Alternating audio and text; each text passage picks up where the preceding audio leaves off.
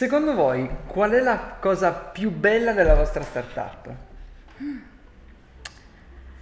La cosa più bella della nostra startup, ma in generale il mondo di cui parliamo, cioè quindi quello del, del fatto a mano, della creatività, è un mondo molto bello, molto divertente, ehm, anche molto affascinante per i tempi che ha rispetto magari a quelli a cui siamo abituati, no? Cioè, quindi boh, direi che già quello di cui parliamo è come dire, un mondo molto bello e molto affascinante. E poi, vabbè, di bello c'è che, che è la nostra creatura, credo. Mm. Cioè che, insomma, eh, avere una cosa propria, tra l'altro mh, partita dal basso, noi siamo proprio partite da zero, quindi l'abbiamo tirata su noi, eh, quello è, secondo me, un aspetto molto bello.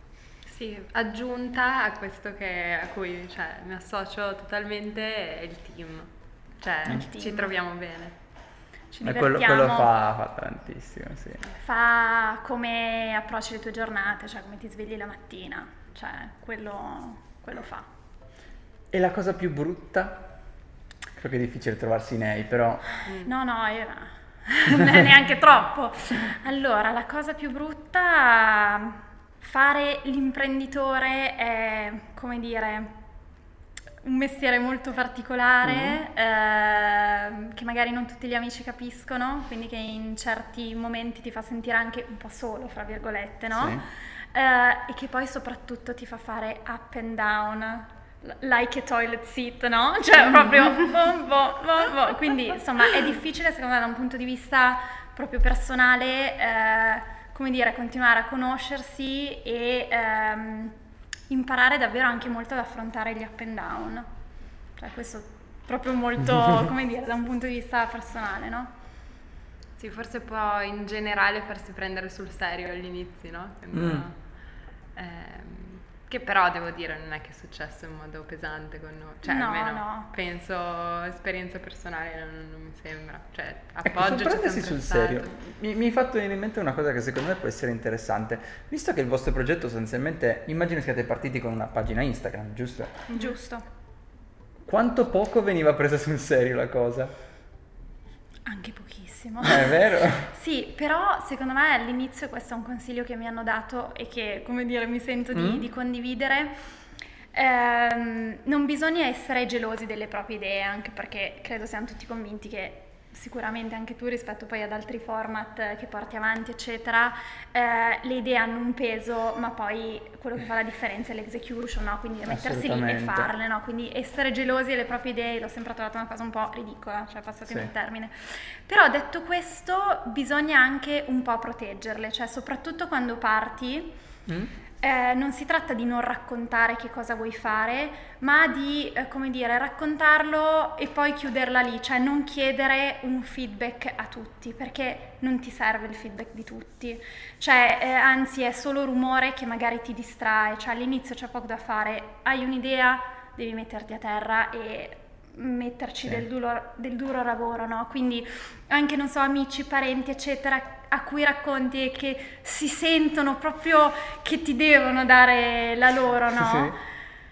Un po' forse quella cosa lì non ti serve, mm. secondo me. Quindi... D'accordo, anche perché non tutti sono in target, o comunque magari non tutti hanno le capacità di giudicare quel tipo di progetto. Assolutamente. Quindi... Cioè, quindi in realtà magari selezionare molto bene le persone con cui condividere, per cui effettivamente ti interessa un, davvero un loro feedback, eccetera, però poi un po' l'idea, eh, e soprattutto agli inizi, va un po' protetta, fra virgolette, cioè non custodita gelosamente, però un po' protetta, cioè non proprio data in pasto a chiunque perché ti dica ah, no, ma io farei così, cos'ha. Eccetera, Anche perché se lo fai con tutti immagino che la risposta sia ti smontano tutti. Eh, certo, eh. ma magari lo fanno anche proprio perché sentono che il valore aggiunto che possono dare deve è, essere è necessariamente un, la, critica. la, critica. costruttiva, no? Che magari invece ogni tanto un po' sterile. Eh, bisogna so. un po' filtrare. Bisogna filtrare, sì, sì, indubbiamente.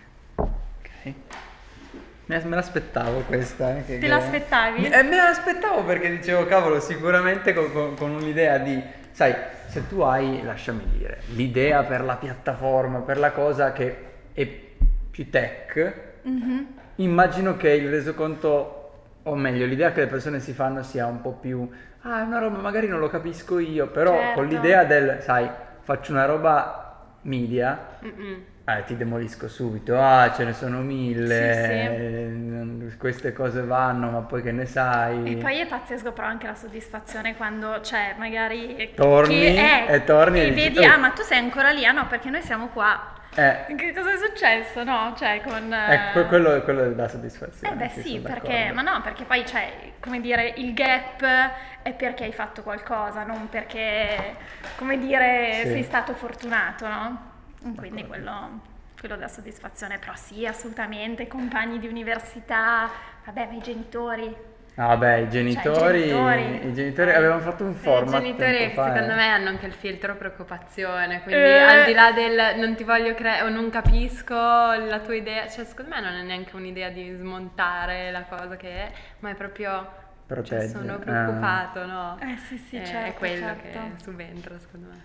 Sì, no, facile, anche perché immagino che, faccio un esempio, per la tua startup, se non va bene stai demolendo il tuo curriculum. Mm.